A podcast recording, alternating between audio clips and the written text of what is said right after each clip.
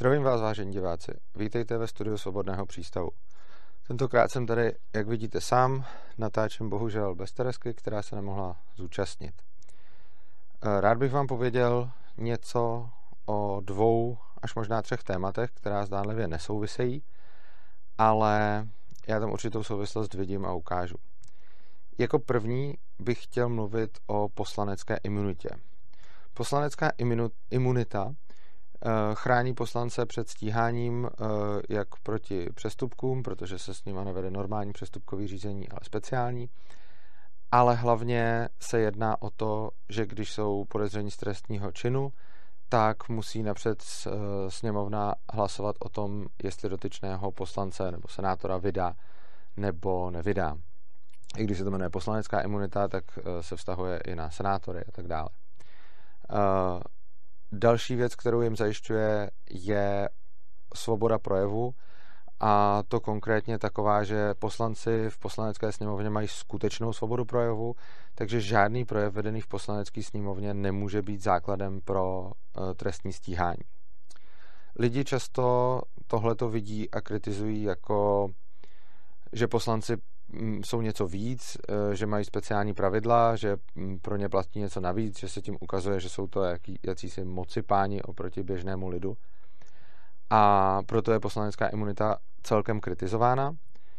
Já tuhle tu kritiku do jisté míry sdílím, nicméně na celé poslanecké imunitě mi přijde absurdní úplně jiná věc. Důvod poslanecké imunity, ten oficiální, když se zeptáme, eh, proč tu imunitu mají, když, to, když se podíváte na internet a tak dále, když se podíváte vůbec do práva, uh, proč něco takového poslancům ústava zajišťuje. Mimochodem, to je přímo v ústavě, to není, to není, jenom, to není jenom zákon. Uh, tak zjistíme, že ten důvod je takový, aby nebylo možné paralizovat uh, poslaneckou sněmovnu, respektive ten důvod, proč je nelze trestně stíhat normálně jako každého jiného, je ten, aby nebylo možné paralizovat poslaneckou sněmovnu nějakými, mm, nějakými účelovými žalobami.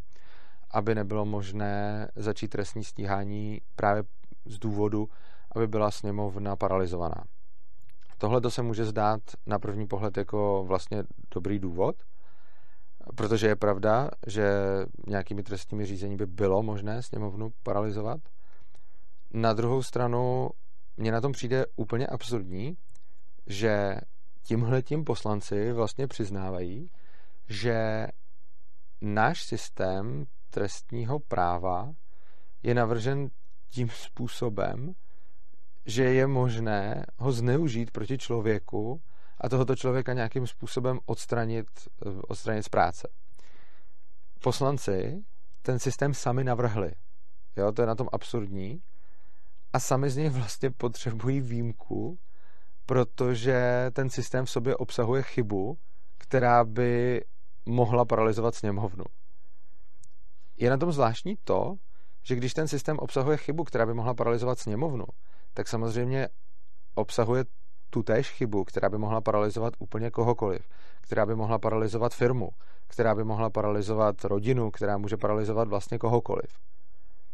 A náš trestní, naše trestní právo je navrhnuté prostě nějakým způsobem a tento způsob má zjevně chybu a ta chyba se může projevit tím, že je zneužitelný.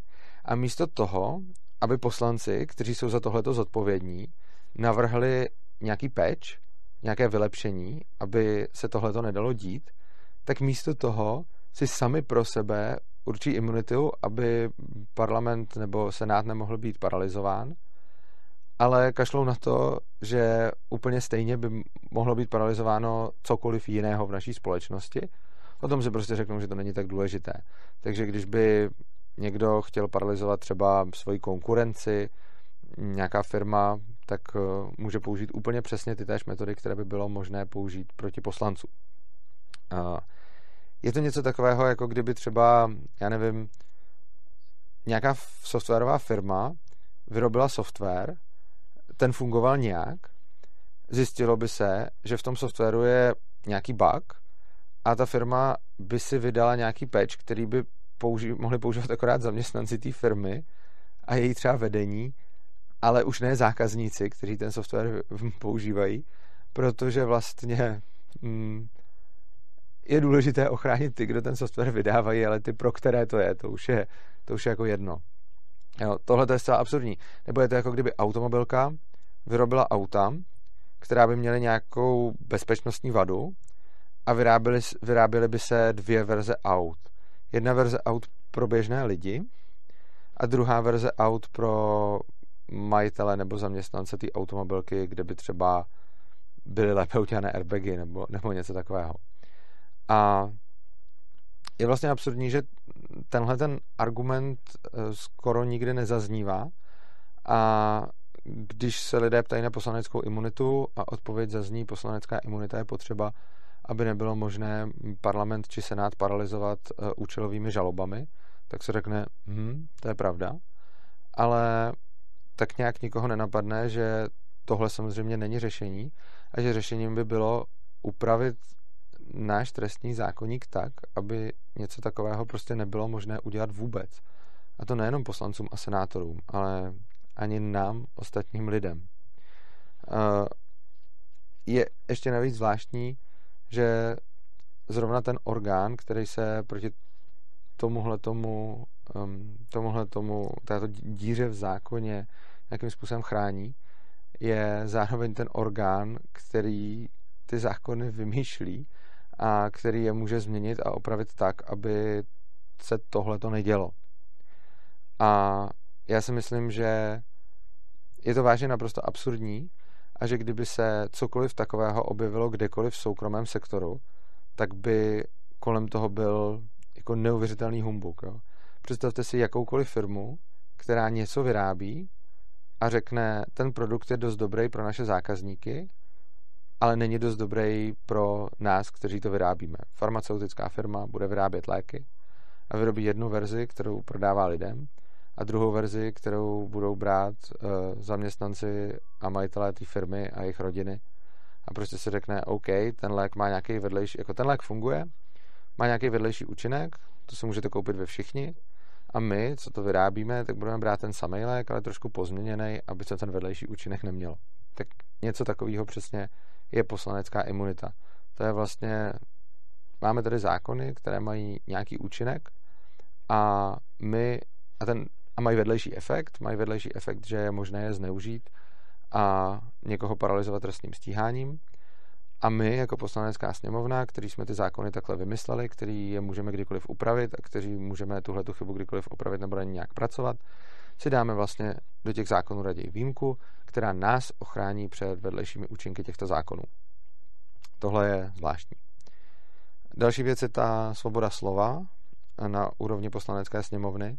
Je opět zajímavé, že v poslanecké sněmovně platí svoboda slova, tam je skutečná, což znamená, že nic, co řekne poslanec v diskuzi o poslanecké sněmovně, nemůže být ehm, v poslanecké sněmovně nemůže být za to jako podnět ke trestnímu řízení. Opět, poslanec, poslanci nám říkají, svoboda slova je důležitá, abychom se mohli o něčem bavit, abychom mohli vést diskuzi, abychom mohli vést diskuzi o tom, jak navrhovat zákony, tak musíme mít svobodu slova. A je to pravda, svoboda slova je důležitá. Je potřeba, aby zaznívala aby zaznívaly všechna možná témata ve veřejné diskuzi a ne, aby byly nějaká témata zakázaná, ne, aby byla nějaká témata prostě odstřižená, což teď bohužel jsou. A i když můžeme mít nějaké důvody, prostě věci, které jsou zakázané, jsou špatné, jsou to propagace různých zrůdných ideologií, je to rasismus a tak dále, což jsou všechno jako špatné věci, ale bohužel jsme je vyloučili z veřejného prostoru zákazem, což ve výsledku znamená, že se nemůžeme s lidmi, kteří zastávají tyto názory, normálně bavit. Není možné si sem do studia pozvat prostě rasistu nebo nacistu a vést s ním dialog. Já bych něco takového udělal rád, protože s nimi rozhodně nesouhlasím. Myslím si, že se ve spoustě věcí mílí a myslím si, že by bylo užitečné a dobré, kdyby ve veřejném prostoru mohly takovéto názory zaznívat a být vyvraceny. Protože teď ty názory stejně zaznívají, jenom třeba ne takhle v médiích a není možné s nimi takto polemizovat. Zaznívají někde prostě v hospodách, někde v nějakých soukromnějších sférách, klubech a podobně, kde se tito lidé scházejí, kde tito lidé nějakým způsobem pracují nebo jako získávají své příznivce. A bohužel, když nevíme, co vlastně přesně tihle lidé říkají, tak není možné to ani vyvracet. My můžeme se jenom domnívat, co tak asi říkají a můžeme se snažit mluvit proti tomuhle, čímž je můžeme nějak účinně stromenovat, ale nemůžeme se s nimi utkat v debatě, nemůžeme s nimi diskutovat a tak dále, což je dle mého názoru naprosto špatně. A opět v poslanecké sněmovně něco takového možné je, protože pravdou je, že na to, aby bylo možné se skutečně bavit o věcech svobodně, aby bylo možné vést kvalitní veřejnou debatu, tak eh, k tomu je vážně zapotřebí, aby nebylo žádné téma tabu. A to v parlamentu skutečně platí, ale bohužel pro nás, plebs, mezi lidmi tohle, tohle neplatí. Eh, zase to znamená to samé, co jsem říkal předtím. Zákon je nějakým způsobem navržen, je navržen špatně, protože poslanci z něj musí mít výjimku. Já si nemyslím, že by bylo důležité vést veřejnou debatu jenom v parlamentu a v tomhle prostoru. Já si myslím, že v celém veřejném prostoru by, by mělo být možné vést debaty o všech tématech a nejenom tam, kde se tvoří zákony. A protože zákon je navržený špatně, je navržený tak, že blokuje možnost se vyjádřit, blokuje možnost diskutovat, tak zase na půdě parlamentu platí výjimka, že tam se to smí. Zase vlastně, aby nebyl parlament paralizován, aby mohl fungovat efektivně, aby se tam poslanci mohli skutečně vyjádřit. A já se zase ptám, co to tady máme za zákony, že poslanci z nich potřebují výjimku, aby mohli efektivně debatovat, aby se mohli efektivně vyjádřit. Proč my tady ve studiu Svobodného přístavu nemáme možnost se efektivně vyjádřit, proč stejnou možnost nemají lidé kdekoliv jinde. Parlament sám sebe chrání před eh, špatnými zákony, které vytvořil. Parlament sám sebe chrání před nějakou paralýzou. Parlament sám sebe chrání před tím, aby nebyla znemožněna jeho činnost v důsledku špatných zákonů. Tohle mi připadá jako zajímavý paradox. Přivádí mě to k druhému tématu, a to téma, zdánlivě nesouvisející, jsou zajišťovací příkazy. Zajišťovací příkazy finanční zprávy, to je něco, že když má finanční zpráva podezření, že nějaký subjekt by mohl hypoteticky krátit daně a nemusí na to mít vůbec žádný důkaz, tak může provést takzvaný zajišťovací příkaz, eh, obstavit té firmě účty a zbavit jim majetek na tu dobu, než se to prošetří. Tohle je samozřejmě něco, je to takzvané zakleknutí a je to něco, co tu firmu reálně vyřadí z provozu, protože pokud máte firmu, která něco dělá, potřebuje dodávat zákazníkům zboží, potřebuje platit dodavatelům a najednou té firmě obstavíte účty, vezmete jí majetek, všechno jí zabavíte, tak ona nemůže efektivně nic vykonávat, nemůže platit, dostane se do dluhů zklame zákazníky a v divoké konkurenci na trhu okamžitě obsadí její místo někdo jiný, protože lidé si najdou jiné dodavatele. Můžete si najít na internetu různé příběhy, reálné příběhy mm, s firem, které něčím takovým prošly. Já jsem teď zrovna čet uh, příběh jedné firmy, nějaké um, transitní, logistické, kdy prostě jednoho dne um, vletěla do jejich budov celní zpráva, policajti, zakouklenci, taková ta SWOT jednotka, když tady v Čechách se to nemenuje SWOT, a začala jim tam zabavovat prostě auta, nákladáky, všechno možný a obstavili jim účty a ta firma na to skončila. Nejhorší je, že se tohle to děje už při podezření a nemusíte mít vůbec žádný důkazy. Prostě může státní zpráva, finanční zpráva může zlikvidovat, může reálně zlikvidovat firmu jenom na základě podezření a i když se pak ukáže, že to podezření bylo milný a nakonec se ukáže, že tam k žádnému daňovému podvodu nedošlo, no tak jí to prostě vrátí. Vrátí to za x měsíců, kdy má spoustu nezaplacených pohledávek, kdy nemohla platit zaměstnance, takže jí spousta zaměstnanců někam odešla, kdy um, už ztratila zákazníky, takže něco takového je pro ty firmy v podstatě likvidační. Tímhle tím způsobem uh, už bylo zlikvidováno spou- byla zlikvidována spousta firm. A jak to souvisí s předchozím tématem? No, je zajímavé, že parlament, který se brání proti paralizování nějakými prostředky, které zákon umožňuje, jako účelové žaloby, tak mu naprosto nevadí nejenom paralizovat, ale i ničit celé firmy, protože ty firmy jsou postradatelné, to jsme jenom my, občani, to není parlament. Takže v momentě, kdy finanční zpráva nedokáže zajistit důkazy a nebo si myslí, že jí to potrvá díl, no tak prostě zlikviduje nějakou firmu a to je vlastně celý. Prostě se pak ukáže, jestli to byli vinní nebo nevinní, když tak jim to zase vrátí, ale už jim nikdy nevrátí vlastně to, co vybudovali, tu pověst, mm, postavení na trhu a tak dále. To už mají majitelé vlastně smůlu. Uh, něco takového je vlastně obrovský, obrovský paradox, kdy se vlastně dělá ta výjimka na druhou stranu. Zatímco v případě poslanecké imunity je standardní použití zákona a poslanci mají výjimku, aby ten zákon nešlo proti ním zneužít, tak zajišťovací příkazy jsou vlastně opačný nástroj, kdy nestačí běžná legislativa, která ctí presumci neviny a tak dále, ale tady dostává celní zpráva výjimku, aby mohla poškozovat vlastně soukromé firmy. A je zajímavé, že celní zpráva dostává pravomoc poškodit a jako finanční zpráva dostává pravomoc poškozovat a naopak e, poslanci dostávají pravomoc nebýt poškozováni tímhle tím zákonem, což je vlastně takový, takový opak a samozřejmě jedno je, e, jedno je namířené proti soukromým firmám a druhé je ve prospěch e, parlamentu, senátu a podobně.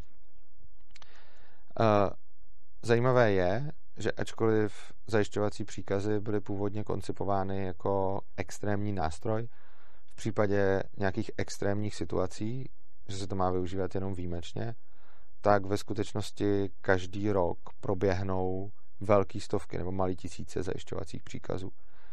Liší se to rok od roku, každopádně je jich opravdu hodně, jako není to v desítkách.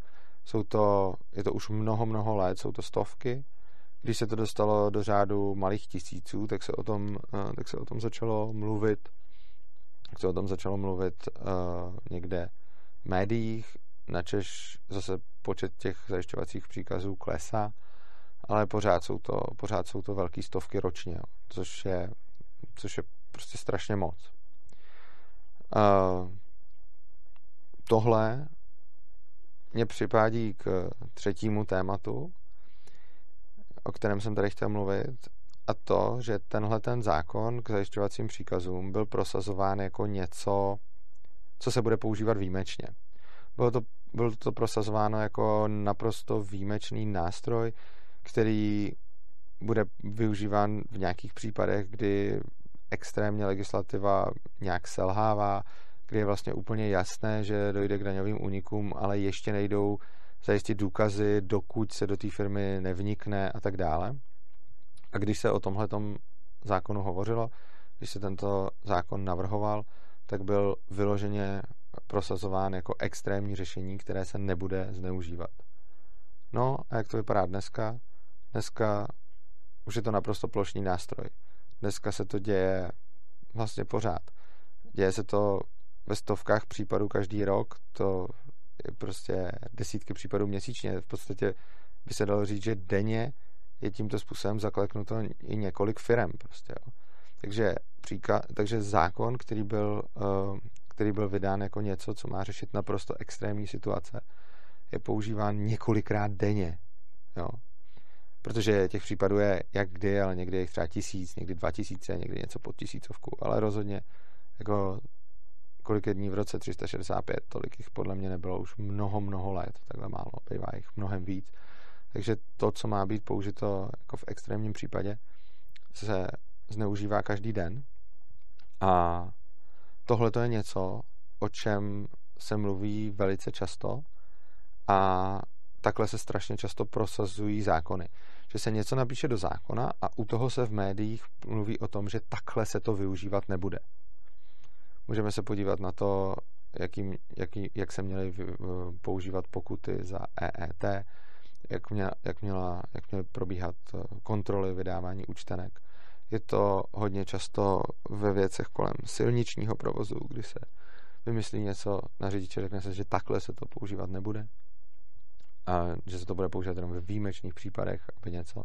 A nakonec se z toho stane naprosto masivní nástroj. Tady bych chtěl varovat před tím, že kdykoliv se prosazuje do zákona nějaká věc, která dává policii či jakýmkoliv jiným státním složkám nějakou pravomoc, tak je třeba, a, a u toho se říká, tohle to potřebujeme jenom na případy XY, tohle se běžných lidí vlastně vůbec nedotkne. Jo? Třeba když se, eh, když se hm, prosazoval bodový systém. Bodový systém byl údajně eh, jako aparát proti silničním pirátům. Tohle to je něco, co bude postihovat piráty silnic. Nebude to postihovat běžné lidi. Nebude to postihovat lidi, co jezdí normálně, ale chceme vyloučit z dopravy piráty silnic. Tohle to byl narrativ. A jak se dneska rozdávají body, co se dneska děje? Dneska se děje to, že když jdou nahoru šraňky, tak často jdou šraňky nahoru a světelná signalizace ještě pár vteřin bliká. No a co dělají, co dělají policajti? Postaví se autem někam za železniční přejezd, nastaví si tam kameru a snímají auta, který tam projíždí. A jde o to, že ten, kdo stojí před šraňkama, tak šraňky jdou nahoru, světelná signalizace ještě bliká, on už tam věde, protože se mu právě zvedly závory a policajti ho natočí, dostane za to body, dostane za to desítky tisíc pokuty a, a tak dále. Samozřejmě tady může zaznít taková ta, taková ta klasická námitka, jakože někdy jdou šranky nahoru, eh, signalizace bliká a pak jdou šranky znova dolů, protože tam projíždí další vlak, ale to je samozřejmě špatný nastavení toho přejezdu, protože nedává vůbec smysl, aby došlo ke stavu, eh, kdy jdou šranky napřed nahoru a až pak se vypíná světelná signalizace. To je prostě to je nesmysl. Světelná signalizace má napřed začít blikat, aby tam auta nevýžděly, pak mají dolů závory a potom buď už žádný vlak nepojede, pak mají jít nahoru závory a světelná signalizace se má vypnout, nebo vlak ještě pojede a pak mají zůstat závory dole. Ale absolutně nedává smysl to, co se na některých hm, přejezdech děje, že jdou závory nahoru a pak zase dolů, eh, pokud tam žádné auto nemá věd, proto není žádný důvod, aby šli nahoru, takže by měly být prostě jenom správně nastavené závory a ne buzerování řidiči za to, že je špatně nastavený, špatně nastavený systém. A tohle je jedna z mála věcí. Máme, dostáváme spoustu bodů za věci, které ani třeba neohrožují ostatní, jako nezapnuté bezpečnostní pásy a podobně. Což je něco, čím člověk ohrožuje jenom sám sebe. A není to nic, co by se týkalo nějakého silničního piráctví. Prostě dávají se body, dávají se body všem, i když bylo původně jako říkáno, jak budou využívány. A z jakého důvodu se tohle děje? Z jakého důvodu úřady, policajti a vůbec státní aparát uh, využívá všechny ty zákony tím způsobem, který jim to dovoluje? No, vlastně proč ne? Protože ono je to naprosto logický. Ti úředníci, kteří tam pracují, absolutně nevědí, eh, za prvý, oni absolutně nevědí, co se mohlo slibovat mm, při tom, když se ten zákon zaváděl. A může jim to být vlastně úplně jedno. Někteří to vědět můžou, někteří tam ani v tu dobu nemusí pracovat. Takže obecně, když vám bude nějaký politik při zavádění zákona slibovat takovou tu klasickou věc, tohle to se bude používat jenom v extrémních případech, jako zajišťovací případy. Tohle nebude běžná praxe, tohle to se bude používat vážně jenom, když k tomu bude hodně zásadní důvod. Hm? Dobře, no. A jak něco takového dotyčný může vůbec jako dodržet, jak něco takového vůbec může slíbit. Tohle to je Tohle je v podstatě lež by default, protože co ten člověk říká, ten politik, který to chce zavést, řekne, tenhle ten zákon budeme používat jenom v extrémních případech. A to jako jak dlouho, to jako proč, jak on to může zajistit? On snad může rozkazovat těm úředníkům, kterým dá, nebo policajtům, kterým dá tento zákon do ruky, v jakých případech to budou používat? Samozřejmě, že ne. No, někdy ano, někdy může dát pokyn, Babiš třeba asi může dát pokyn finanční správě, jak mají ze začátku pokutovat eh, nevystavení účtenky, ale za prvé tím pokynem se nikdo nemusí řídit a za druhé ten zákon tady typicky zůstane dávno poté, co ten politik, který ho prosadil, už úplně odejde a co na ta místa nastoupí úplně noví úředníci, kteří ten zákon už prostě jenom uvidí jako zákon a budou ho používat přesně tak, jak budou chtít. Takže kdykoliv vám při zavádění nějakého zákona někdo bude říkat, tohle bude jenom na ty a ty případy, tohle to se bude používat jenom pro tohle. Tohle se netýká obyčejných lidí. Tenhle ten zákon se bude používat jenom na tohle, na XY. Nevěřte tomu. Nevěřte tomu proto, že bez ohledu na to, jestli tomu věří ten člověk, který to říká, jestli tomu věří ten politik, který to slibuje, tak ani není v jeho moci tohle to zajistit. Maximálně může být v jeho moci zajistit to v danou chvíli, jenomže ten zákon se nezruší, až ten politik odejde ze své funkce. Ten zákon se nezruší, až ty úředníci, kteří tam teď byli, odejdou do penze. Ten zákon se nezruší, až tam nastoupí nový. Ono, ani skoro žádný zákony se bohužel neruší, protože momentální legislativa vypadá tak, že zákony neustále přibývají a přibývají a prakticky nikdy nejsou rušeny. Jo, to je takový, jako, takový zlozvyk našeho zákonodárství. Prosazuje se nějaký zákon a prosazuje se s nějakým důvodem. Prosazuje se s tím, že dosáhne něčeho. V normálním systému by to vypadalo tak, že se prosazuje nějaké pravidlo, to pravidlo má nějaký důvod, takže se prosadí a měří se, jestli toho důvodu bylo nebo nebylo dosaženo. A pokud nebylo, tak se zruší. Takhle by to mělo vypadat. Bohužel, takhle to nikdy s žádným zákonem nevypadá. Vždycky se prosazuje zákon s tím, že k něčemu dojde, že se sníží úmrtnost na silnicích, že někde bude vyšší bezpečnost, že někde poklesne kriminalita. To jsou takové různé důvody, že někde, já nevím, přestane docházet k jakýmsi podvodům a tak dále. Tohle to bývají běžně námitky nebo běžně důvody, proč nějaký zákon bývá prosazován. Strašně moc se o těch důvodech mluví před jeho prosazením. Skoro nikdy se to neříká v číslech, vždycky se jenom říká klesne kriminalita, říká se, zvýší se bezpečnost a podobně. Nikde nikdo neslíbí okolik, protože by to potom mohlo být měřitelné, což už je první chyba, že se neřekne okolik, protože by se mělo říct okolik, aby se pak zjistilo, jestli ten zákon byl úspěšný nebo neúspěšný. Když řeknu, tady prosadíme tenhle ten zákon a klesne počet úmrtí na silnicích o, já nevím, 100 ročně, tak když se to prosadí, tak by se, by se měli podívat, jestli k něčemu takovému došlo nebo nedošlo. A pokud nedošlo, tak pak zjevně ten zákon nesplnil uh, jako svůj, svůj účel. A někdy k tomu nemusí dojít vůbec, někdy může dojít dokonce uh, k pravému opaku, třeba po tom bodovém systému. To je zajímavé, že umrtnost na silnicích díky tomu, že jsou stále lepší a modernější automobily, tak umrtnost na silnicích dlouhodobě klesala a klesá pořád a jediná chvíle, kdy stoupala, bylo po zavedení bodového systému, což je zajímavý paradox. Mimochodem po zavedení, po zavedení bodového systému také brutálně vzrostl počet uh, řidičů, kteří ujíždějí od nehod, což teoreticky může být i důvod, proč uh, stoupá umrtnost. Tuhle tu kauzalitu, to si nejsem jistý, ale rozhodně vím ty, ty dva údaje, že stoupala umrtnost a zároveň eh, brutálně stoupnul počet ujetí od nehod, což je logické, protože když lidi se bojí, že dostanou body, tak, tak mají větší motivaci od té nehody ujet. Každopádně se zase je to případ, kdy se prosadí nějaký zákon a pak už nikdo nikdy neskoumá, jaký to mělo efekt. Ten zákon v naší legislativě prostě zůstane. A zůstane tam strašně dlouho, dokud občas někdo nějaký zákon nezruší a stejně se k tomu velice často vůbec nedostane.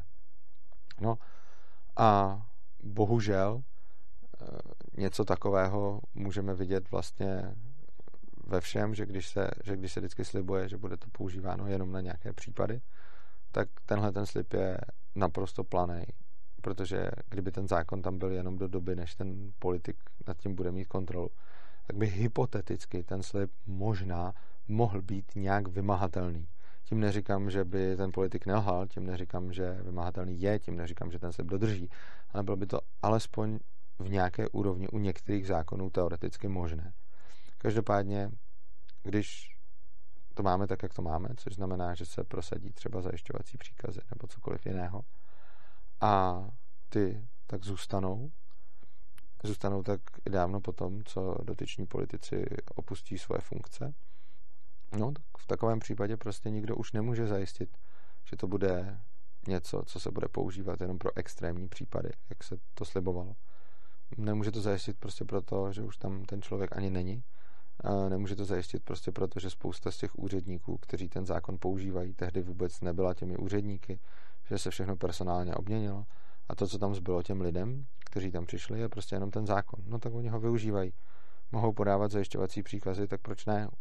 Ulehčí si tím práci. Jasně, sice tím zničí nějaké firmy, ale to je vlastně nemusí zajímat, protože Oni nejsou placeni za to, aby neníčili firmy, oni jsou placeni za to, aby vykazovali nějakou činnost, aby odhalovali nové daňové podvody a pokud mají v ruce tento velice mocný nástroj, který má sice, který páchá sice obrovské škody jako vedlejší efekt, no, tak to tak prostě je.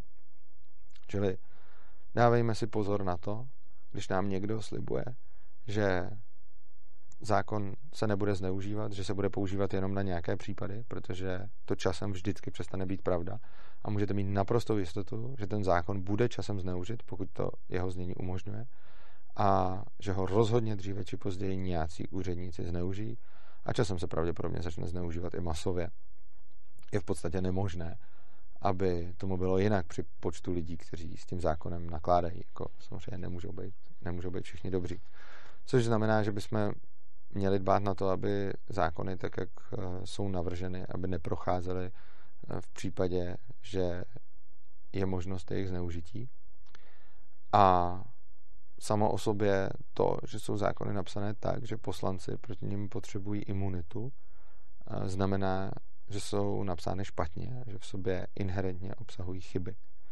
Což znamená, že mělo by se bojovat za zrušení poslanecké imunity co by zbytečného nástroje, a pokaždé, když nějaký poslanec bude argumentovat tím, že něco takového by se nemělo dít, že eh, poslanecká imunita je potřeba, v takovém případě je třeba mu říct argument, hele, v tom případě jsou ale špatné zákony. Jestliže vy potřebujete výjimku ze zákonů, které jste sami napsali, pak je třeba ty zákony napsat líp, abyste tu výjimku nepotřebovali. Jo, další důvody jsou, že třeba politici mohou být potom vydíratelní a podobně, ale vydíratelný může být kdokoliv, takže zase prostě není to tak, že mm, činnost parlamentu by měla být nějaká důležitější než eh, činnost čehokoliv jiného. Je to prostě o tom, že pokud zákonodárci potřebují výjimku ze svých, špat, ze svých vlastních zákonů, pak jsou to špatné zákony a oni by výjimku být neměli a měli by být naopak tlačeni k tomu, aby něco takového eh, prostě nebylo možné, aby napsali ty zákony tak, aby je nešlo zneužívat. Takže ono by potom dokonce, já bych i chápal a bylo by i správné využití, že pokud se ukáže, že nějaký zákon je zneužitelný a někdo ho proti někomu zneužije, tak eh, nej, nejlepší způsob, eh, jak donutit poslance jednat, je začít ten zákon zneužívat proti ním, že? protože tím si toho všimnou, zjistí, jak je to špatný a začne se o tom mluvit. Takže tohle je pro dnešní video asi všechno. Já vám moc děkuji za pozornost. Prosím vás, eh, pokud se vám tohleto video líbilo, šiřte ho dál, sdílejte ho, pošlete ho dalším lidem. Přihlašte se k odběru našeho kanálu, je to takový tlačítko, myslím, že napravo, napravo pod videem. Eh, tam dejte subscribe, tím nás podpoříte, budete nás motivovat eh, tvořit dál. A v neposlední řadě, pokud nám chcete přispět finančně, eh, bankovní kontakt i kryptoměnové adresy najdete pod videem. A nebo se můžete podívat na adresu opristavu.urza.cz, kde najdete další způsoby, jak nás podporovat pravidelně, za což bychom byli samozřejmě úplně nejradši. Takže vám moc děkuji za pozornost, mějte se krásně a uživejte života.